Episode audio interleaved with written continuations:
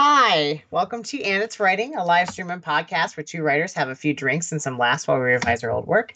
I'm DC McNaughton, speculative fantasy and historical fiction writer. Right now, I am working on drafting. It's just never ending drafting.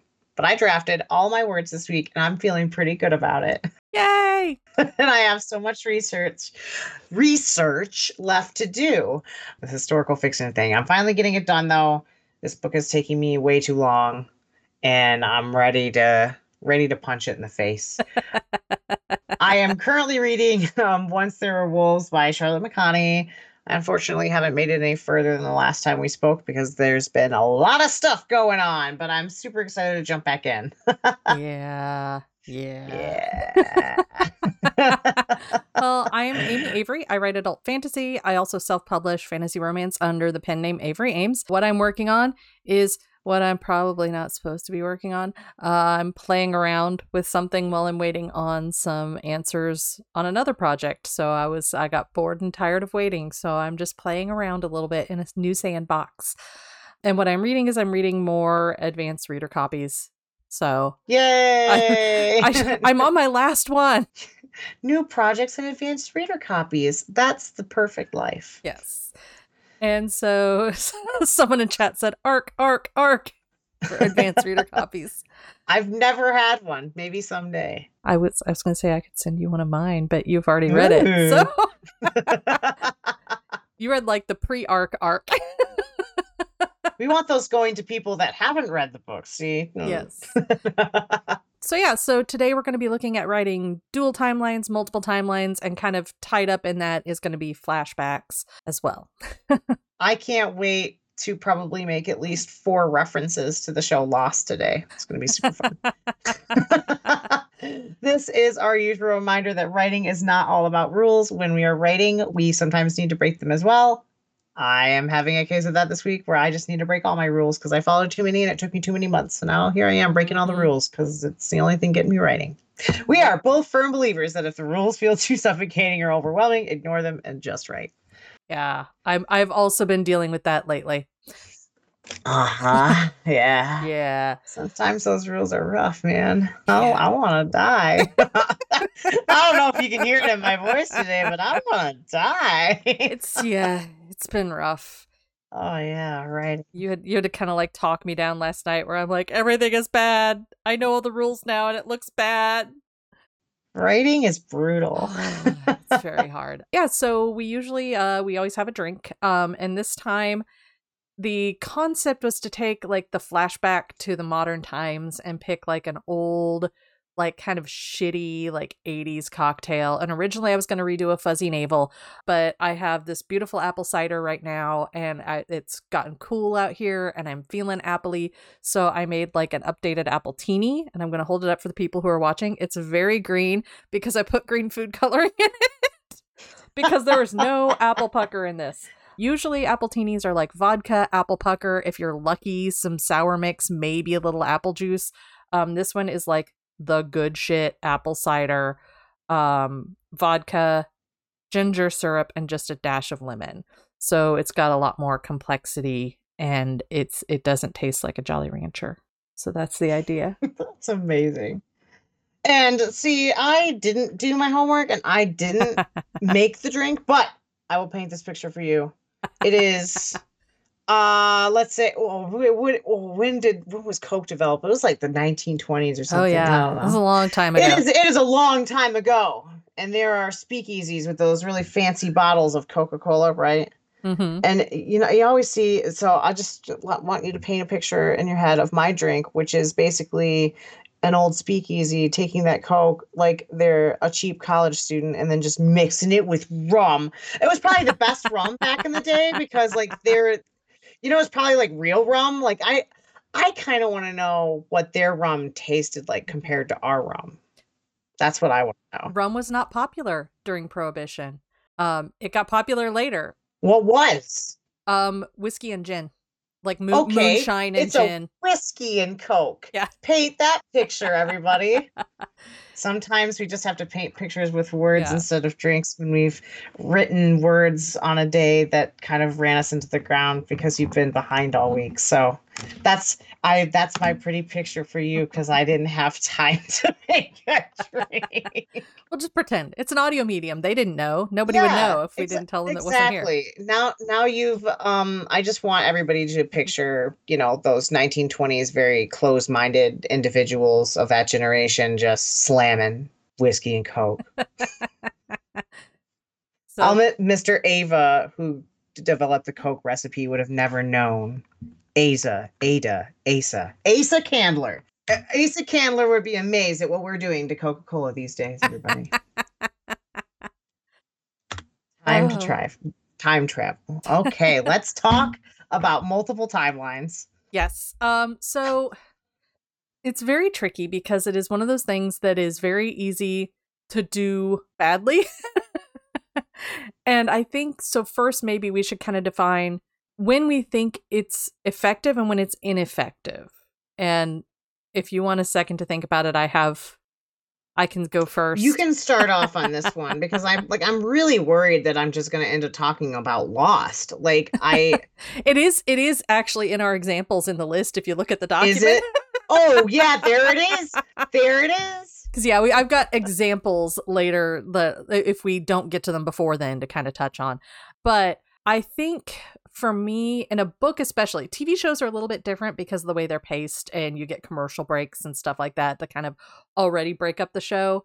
Um, in a book, you just have chapter breaks, and I think doing a doing a flashback in multiple timelines can be a risk because it jolts the reader out of where they are and puts them somewhere else.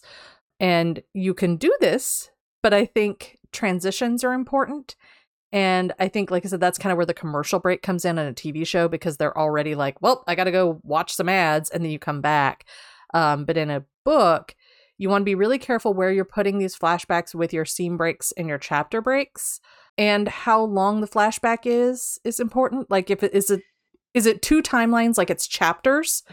Or is it like a flashback in the middle of a scene where you all of a sudden go back for like a page and a half and without any scene breaks? I'm rambling.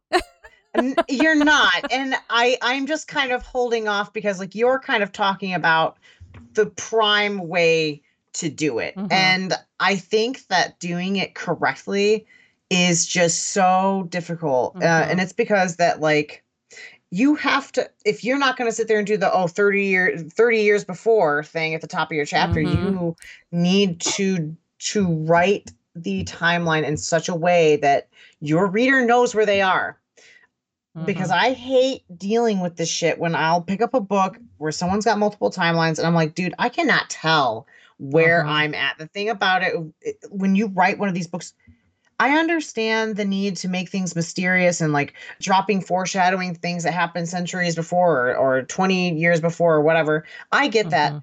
but completely blinding your reader. Mhm.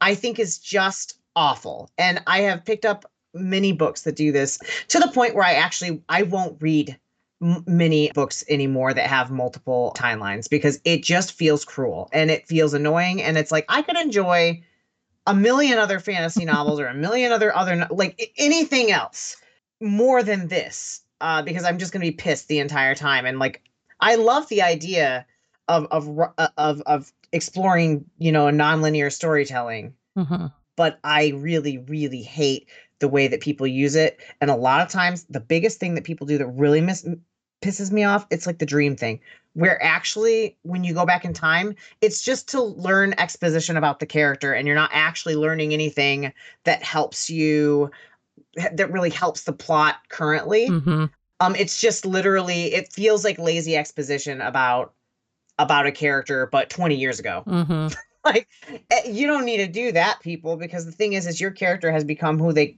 they have become based on their traumas that happened 20 years ago you don't need it you don't need to show that i Mhm. i think that multiple timelines are cool and they work when they are built to help your reader unfurl something Mhm. that's being that that's part of the plot like it's to give you more information about a plot that's ongoing maybe where i wrote a, a book once with multiple timelines that had Mhm. it, there was one big thing happening and the and the and the flashbacks kind of gave you um the reader some information that the characters didn't have so that you could go forward in time and put the pieces together yourself without me having to spell them out on the page gave the reader a lot of agency. But i didn't blind them. I didn't. I didn't.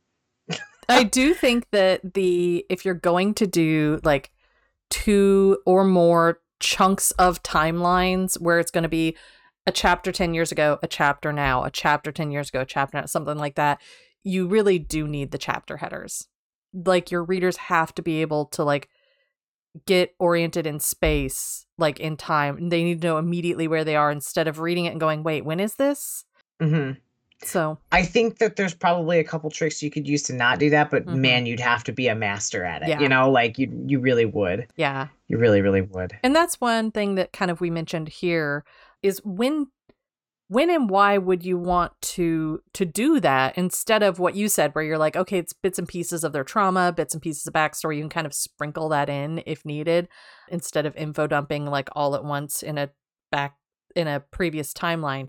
So like why? Why would you want to do the two timelines? To figure out something that is going on now that no one else can explain. Yeah. So, in order to figure out what's happening in the present, you need to go back and you need to look at the details. Mhm. which I don't know if you guys have heard of it, but there is this show on TV called Lost. And I, you know, I just re I just recently started rewatching this. And you know, I know the whole I know the whole story and I know there was a lot of drama and there was a lot of splits and a lot of people were angry and whatever. but setting all that aside, anybody who has not gone back to rewatch the first season after watching the whole thing, wow, the amount you know the answer on episode two if you've already seen it. The episode, the, it is right there in front of you. And I love the nonlinear storytelling and Lost. And I would recommend any writer go and watch at least the first season to see how they handle jumping, leaping back and forth in time and dropping these little nuggets of things that the, because the, the show itself is kind of written in third limited. It's Mhm. really cool. Um, it's one of the very few shows on TV like this, and there's stuff going on in the background that the that the main the character who's in perspective doesn't notice, and Mhm. as as the viewer, you can notice it, and when it's you know goes back to the island, you are like, what was that like? And you're trying to help help them figure it out with your own head like yes where are they why are they here this thing happened and now this person's there and like you're trying to piece it together Mhm. and that's when i would use it. It is when there's something going on that is completely unexplainable which is what I, I have some stuff going on in the book that i wrote with multiple Mhm. timelines and the only way for the reader to put it together the only way for the characters to start figuring it out is to for them to sort of re like look back in time Mhm. what was there what happened how can we dissect that and I, you know i bring up lost because i am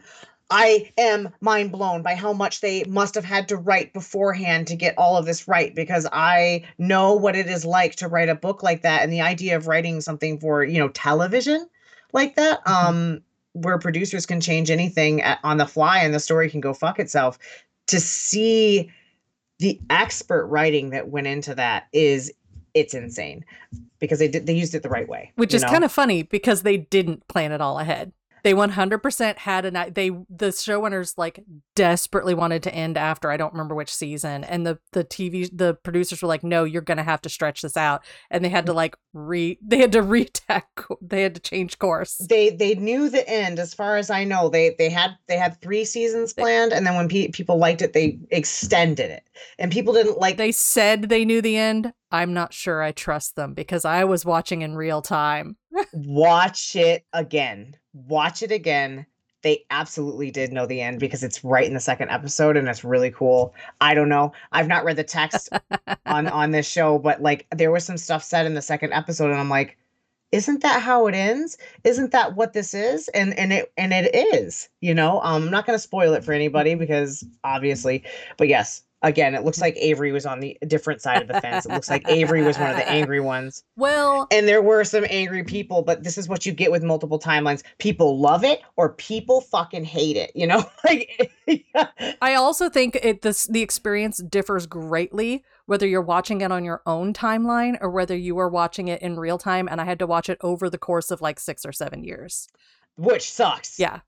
Absolutely. Because that's it. Season two flashbacks are fucking terrible. You don't want to do season two with your book, nor do you want to do season three with your book. Watch Lost, the whole thing, and then learn the lesson. Don't do season two and three. Cut it. It's not necessary. you know? I will say, since we're kind of on TV shows now, um, I actually have kind of an interesting like compare and contrast with Lost and a couple of other shows. Spoiler alerts, I'm going to give you some spoilers because I have to to use these as examples for the first season of the TV show Westworld and for the TV show of The Witcher. If you don't want spoilers for those, you might want to dip out now. Um, but they've both been around long enough that I'm sorry.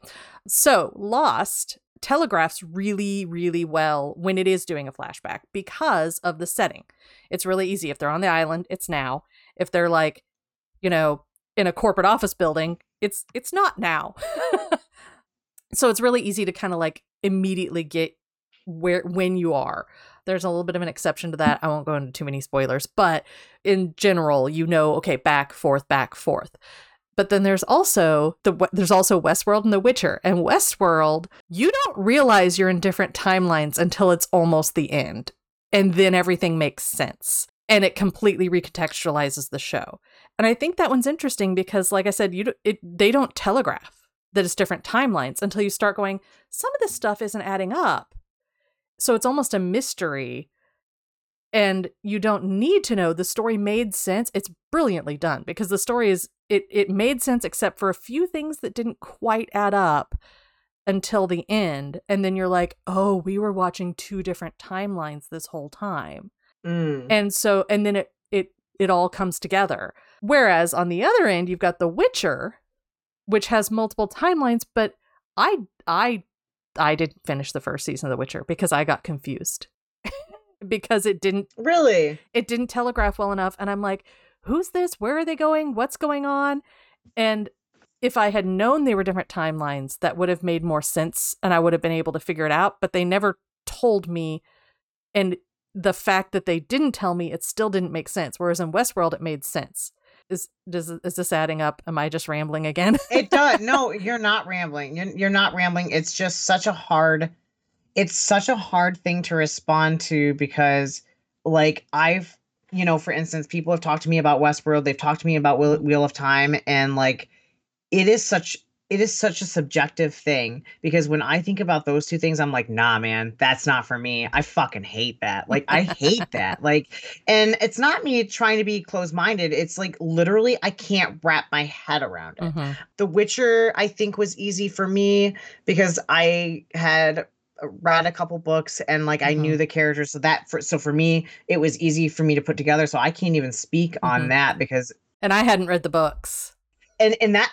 me not being confused is really rare you know for whatever neurodivergency i have versus what you have it's like we're confused by two different things Mhm. and it's such it's such a hard thing to react to because you don't want to i don't want to disencourage anybody from doing something like they do in westworld or the witcher by saying yes i get it no i don't get it Mhm. You just have to make sure that if you are going to do it you have a lot of beta readers to make sure that your point is getting across. And you know television is really rough because you don't know until it's out there. Mhm. you know they have they they do have beta viewers. I forget what they're called test viewers or something like that. And uh yeah like test audiences. Yeah and they they do have those but i think usually they get the pilot hmm like that's pretty much it. And and after that you know it, it all goes televised and you just gotta hope for the best you know? Hmm and boy if i had a four book se- you know series and then my publisher told me oh people really like this book. Can you please add six more to it? I'd be in the same situation as jj abrams and whatever team wrote lost because it's like yeah i guess it was kind of pretty tight but sure we can you know and some people liked it some people hated it. And that's why it's so hard to react to because my initial reaction to this kind of stuff is like no i hate that. But that's not that's not right you know because like just because i hate it doesn't mean it's um it's that way for everybody. And I think it is different comparing TV shows to books because TV is a visual medium. And so there's a lot of visual cues that you can use. You can use visual cues, music cues, you know, kind of stuff that's in the background in the set, that kind of thing to kind of help set this stage whereas in books you don't have that you can kind of you know describe the setting a little bit you can kind of especially if you're doing something that's like 20 years ago you can you can like lightly reference a piece of technology that's like old or something and be Mhm. like oh you know she plugged in the vcr or something and just that way we know oh, okay well now they're back in you know the 80s or whatever but you don't have as many cues, which is why I think a lot of times every example I'm trying to think of right now with books has those chapter headers that tells you what year, how many years ago. The few examples that I had written here, actually two of them are V.E. Schwab. um, I didn't write down. One is Invisible Life of Addie LaRue, which has one storyline that takes place over like 200 years, like for the past 200 years. And then there's the current storyline, which I think is a matter of months or something like that.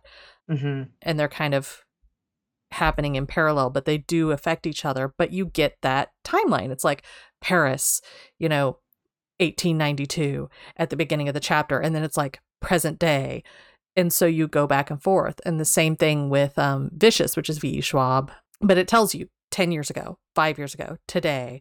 And then the other examples book that came out this year um, called The Deep Sky by Yume Kitasei. And it's about interstellar travel and society trying to go and, you know, recolonize an, or colonize a new planet. And part of it happens on the ship and the characters in the ship, there's a mystery. There's there's a minor disaster and the main character is accused of doing it and has to figure out who did it. And then there's the training program of all of them getting ready to go on the ship. And because you've got these two, they once again it telegraphs, you know, 10 years ago now, 10 years ago now. But that one's interesting because it's character work, because you've got this mystery.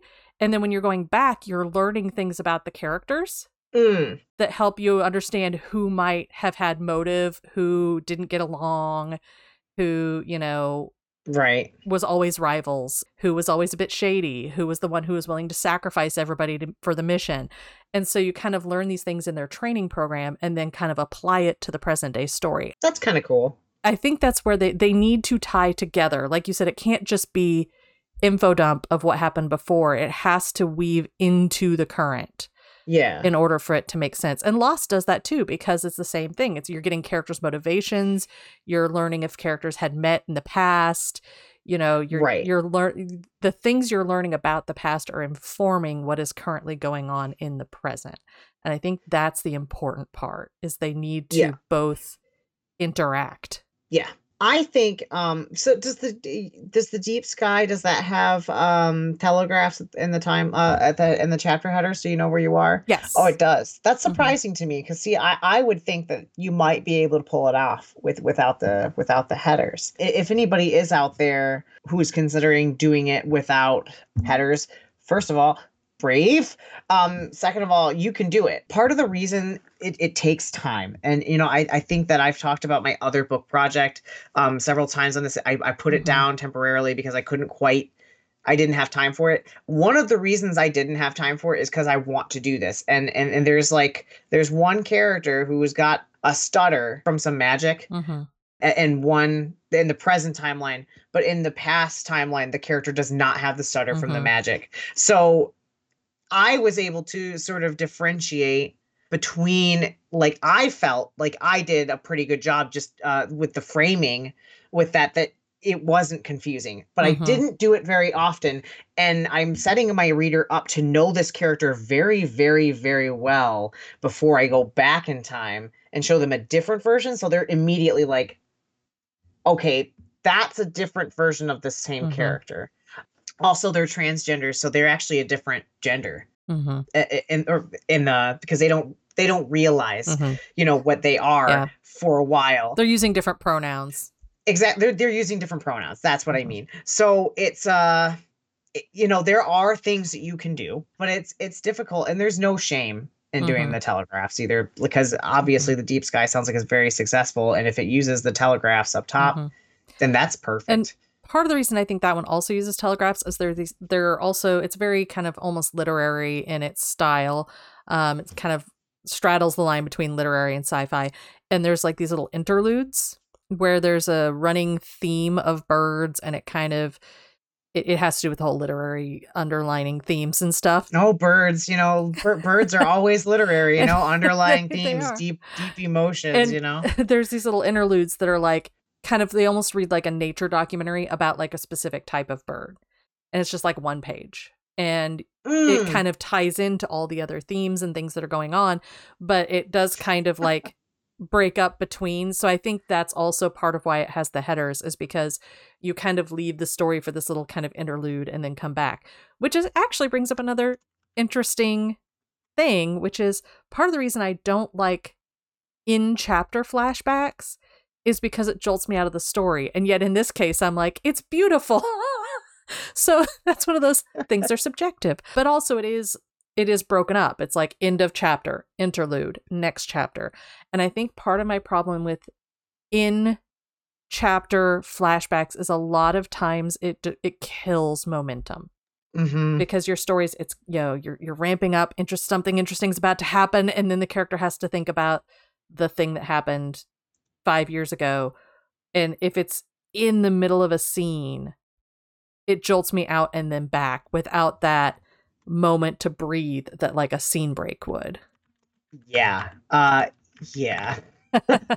cuz you got on me for using flashbacks in the past Yeah, well, it's because like if you've got the th- and and you know that's the complaint with Lost too, though. Um, in that second season, you're getting you're getting momentum. You're giving your watchers momentum by showing this this really cool thing taking place, and then all of a sudden you flash back to something that maybe has one tiny little detail that like gives more like depth to what's currently going on. You stop in the middle of what you're doing.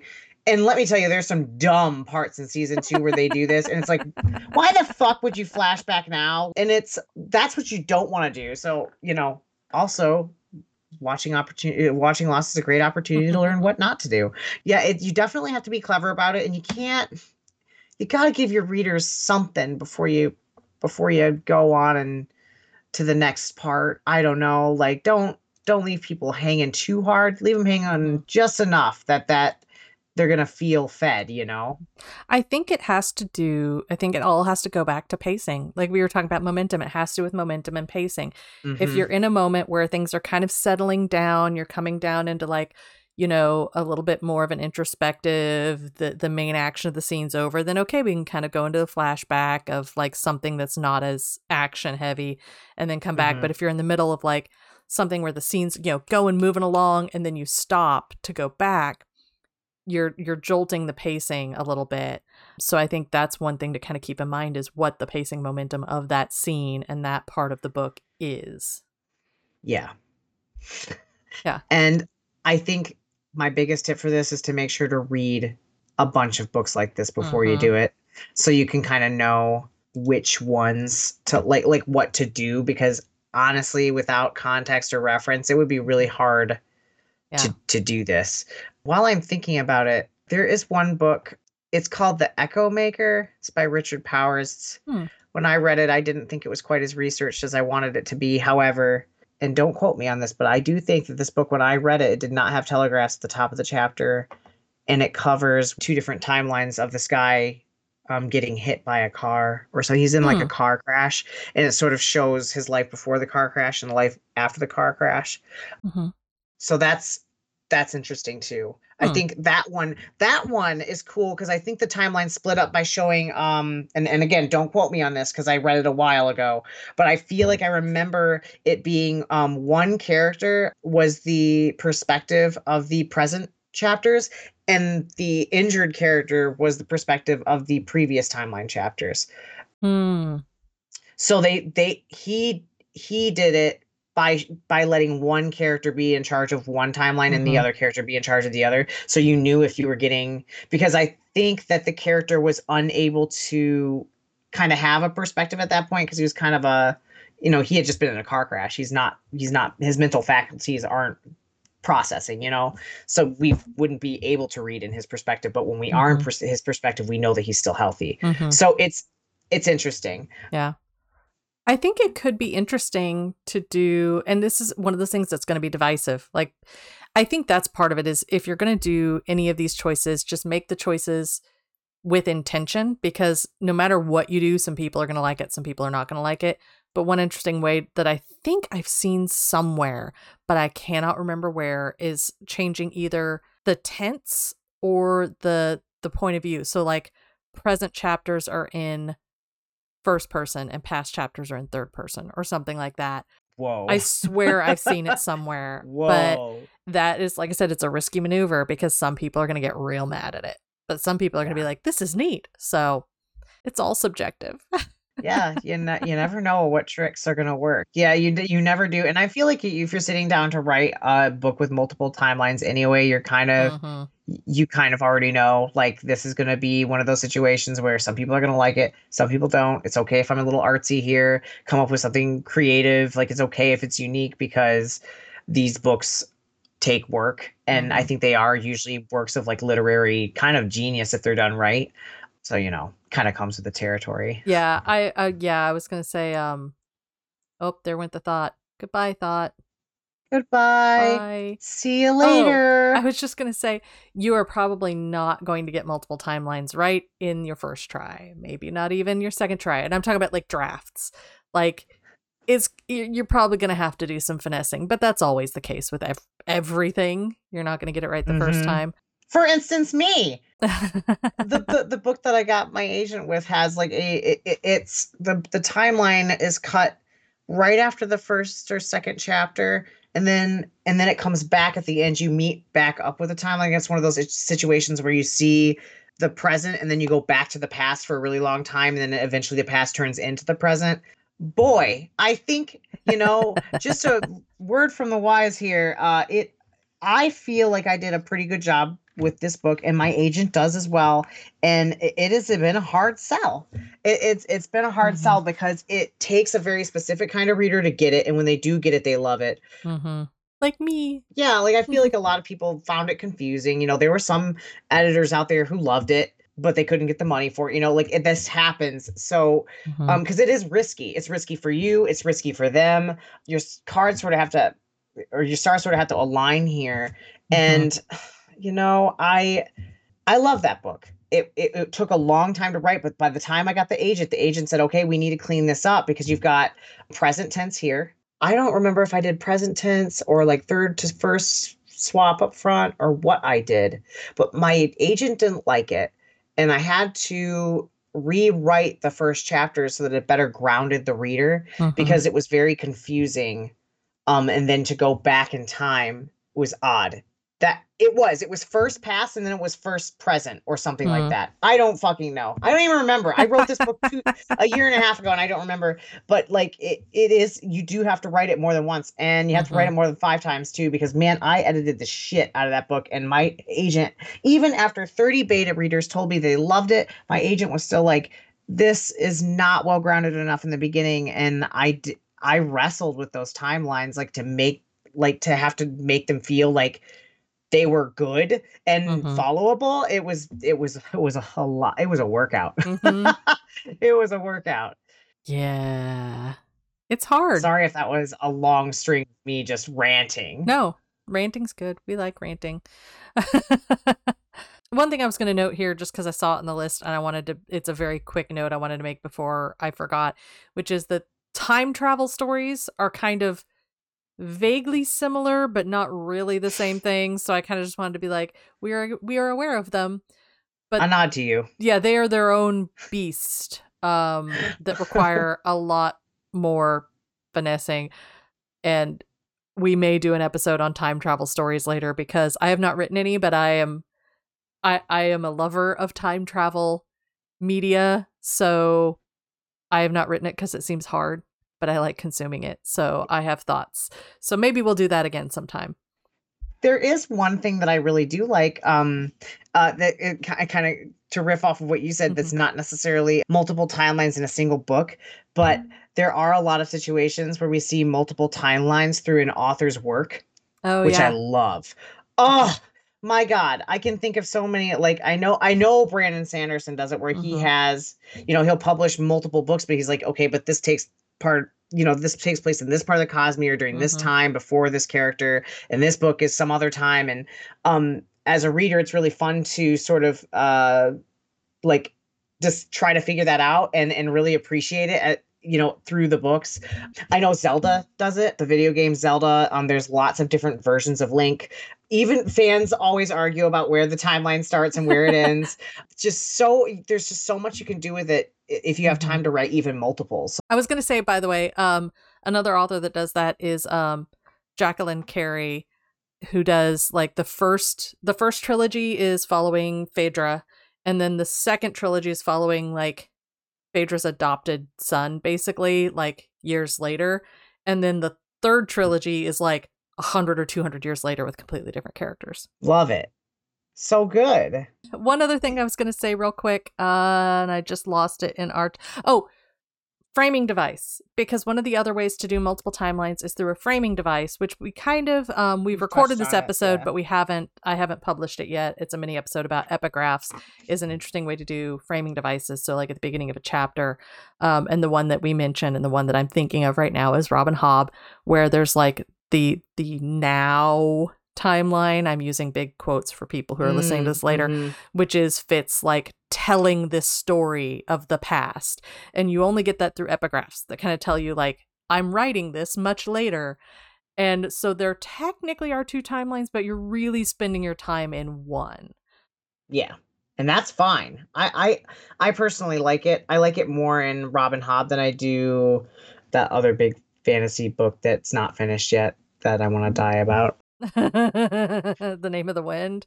Name of the Wind. That's kind of technically multiple timelines too, but again, it's done in Mhm. such moderation that it's not you know, it's not taking over the book doing Mm-hmm. it and you can do that. I personally love that. I, that's Mhm. my favorite kind, you know, when you can kind of get tidbits of what the present looks like and you're looking back in the past or you get tidbits of the past and you're looking forward.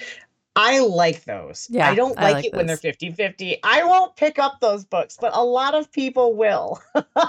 it sounds like Avery would. Yeah. Yeah. I love them. Yeah, Addie LaRue is one of my books that I love, and it, it's very much 50 50. It's if it's not every other chapter, it's pretty close to every other chapter being past, present, past, present. Yeah. And see, I. I really loved like the first two chapters of Addie LaRue, but once I realized that that was going on, my brain just couldn't. It wasn't that it was bad. It's beautifully written. Uh, My brain was just unable to follow the Mhm. two equally. You know, you got to know Yeah. your audience for sure when you're when you're writing these because you have to be okay with the fact that you're going to lose some people, Yeah. and you don't take it personally because V.E. Schwab is an amazing writer, and the way that Life of Addie LaRue is written is is very very beautiful. But like I.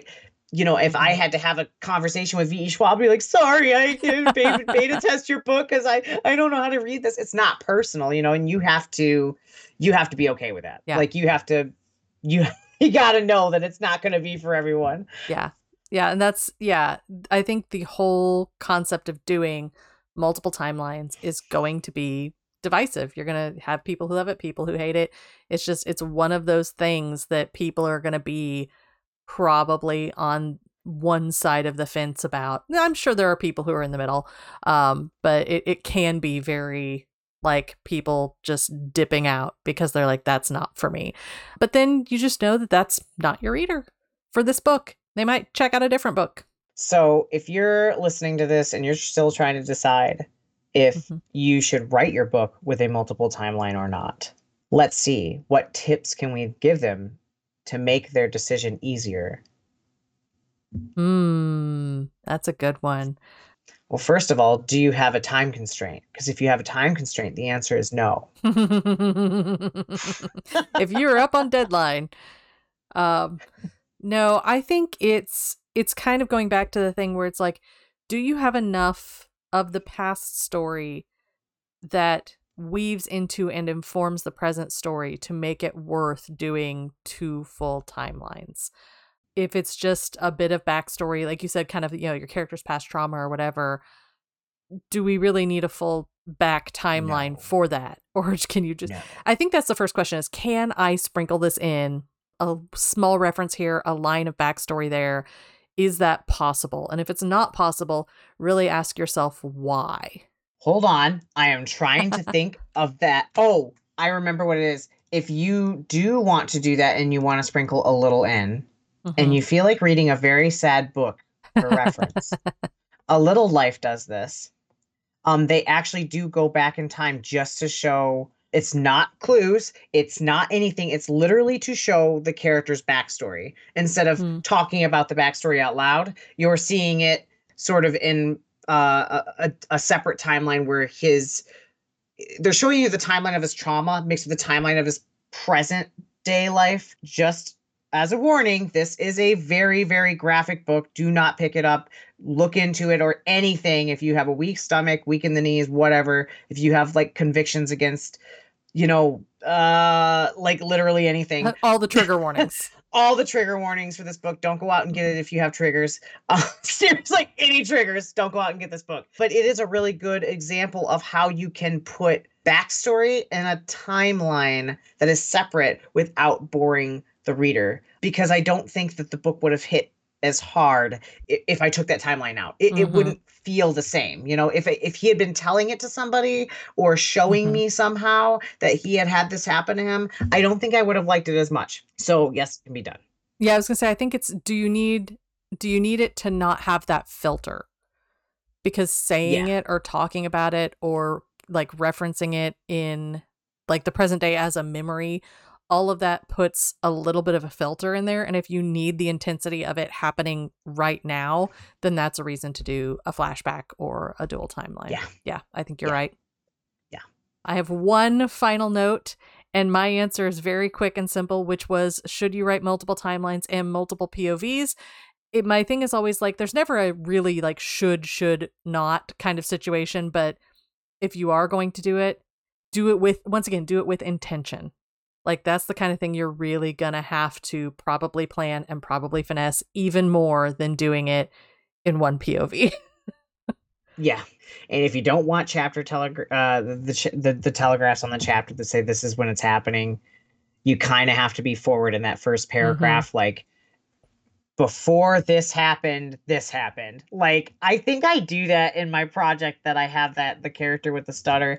I'm pretty sure that I frame it in the first paragraph in such a way that the reader knows exactly where they are and exactly whose head they're in. Because if mm-hmm. you don't do that, your reader's going to be so confused they're going to hate you. Don't try to be cool by not doing it. You have to either do a telegraph or you have to do something very obvious Mhm. in the first paragraph that helps your reader along because if you're going to do that whole ah yes watch this hand while i do this thing with this hand and let's hope you get where i'm going with this um, by the middle of the chapter that's not going to work and people aren't going to want to read it make sure you're forward with your reader be honest with your reader and tell your reader where the fuck they are so long as it won't spoil the book yeah. Yeah. Um, we do have a question in chat that says, I've always wondered about the type of book called Choose Your Own Adventure. I don't know if you have any specific questions about those, but we did, if if you are listening to this later, we do have an episode. I don't remember the number. Um, if you listen, go check out the podcast. We have an episode where we interview Bendy Barrett, who has done interactive fiction and kind of talks about that a little bit more. It does involve a lot of planning, kind of like a dual timeline, um, but it, it does all take place in one timeline. But it's like branching timelines. Yeah, it is. I've always wanted to just do one for fun because I don't know. I want to know how you put something like that together because I've got no idea. I did one year for NaNoWriMo do a um, visual novel game program uh, script. I never got around to actually programming it because it was very time consuming, but I did write the script and it was very interesting because like I would do a scene and they'd be like, okay, if you make this choice, where does that go? If you make this choice, where does that go? And in a choose your own adventure, you're just going down a different branch. Um, in my game, there were actually like scores that were going on in the background. Like if you, it was it would had to do with like kind of like political intrigue, sort of like diplomacy. And so like if you spoke well to this person, then you got points in like diplomacy with their kingdom, and et cetera. And at the end, it would like tally up the points. If you're doing a choose your own adventure book, it's literally just like, do you open the box? and then you open the box and it's like, oh no, there were snakes in the box, you died. Or, oh hey, it's gold in the box and now you're rich. So you can write that, but it's it's usually you have to do it in a visual way. Some sort of like cork board, sort of, you know, the the the, the meme of the always sunny with like the board with the red string and everything. The what is it, Pepe Silvia meme? Pepe Sylvie. I love the Goosebumps. Uh, Mhm. or I, I would only read the Goosebumps Choose Your Own Adventures. Like I loved those when I was a kid, and that basically the way they were set up was that on the bottom they would Mhm. say, if you choose to open this door, turn to page eighty three. If you choose to go to the circus, turn to page forty two. And then sometimes you die on page forty two, and then you just go back. Like uh-huh. I didn't choose that one. Yep. I don't know what you're talking about. I'm gonna keep reading. I would read it with like my my like multiple like hands and fingers like bookmarking different pages. So you have like five different like spots that your hands are Uh-huh. marked in there. Yeah. So that you can go back. because you don't want the book to end. Damn it! There was one Oh, at one point in time. There was one where you like actually couldn't win.